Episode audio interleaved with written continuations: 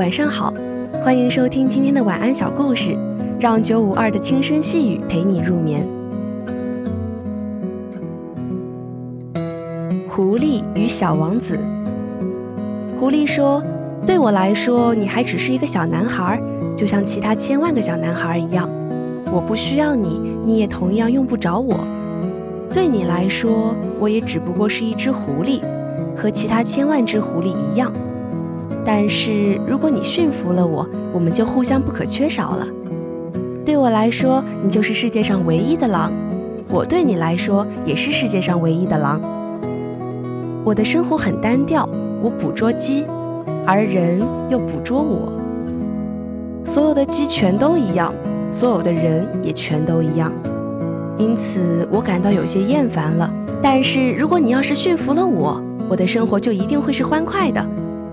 我会辨认出一种与众不同的脚步声，其他的脚步声会使人躲到地下去，而你的脚步声就会像音乐一样，让我从洞里走出来。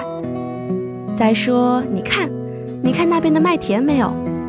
我不吃面包，麦子对我来说一点用也没有。但是你有金黄色的头发，那么一旦你驯服了我，这就会十分美妙。麦子是金黄色的，它就会使我想起你。而且我甚至会喜欢那风吹麦浪的声音。狐狸沉默不语，久久地看着小王子。他说：“请你驯服我吧。”还有一份晚安，你且往下听吧。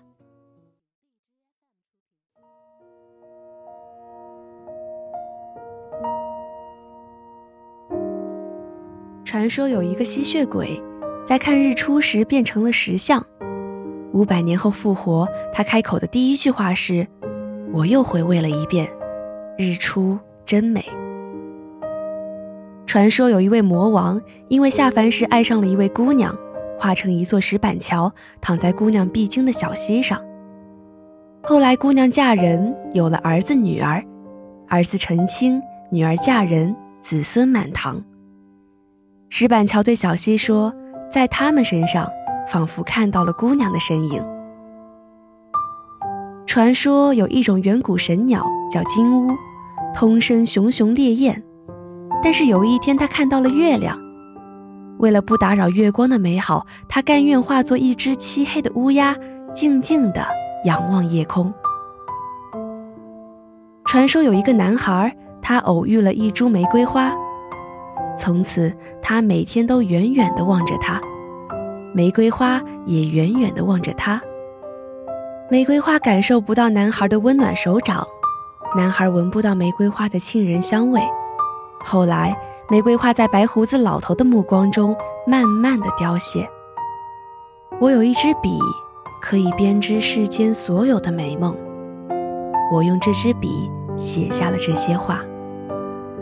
把你写进故事里，我怕你只是一场美梦。我真希望你只是一场美梦。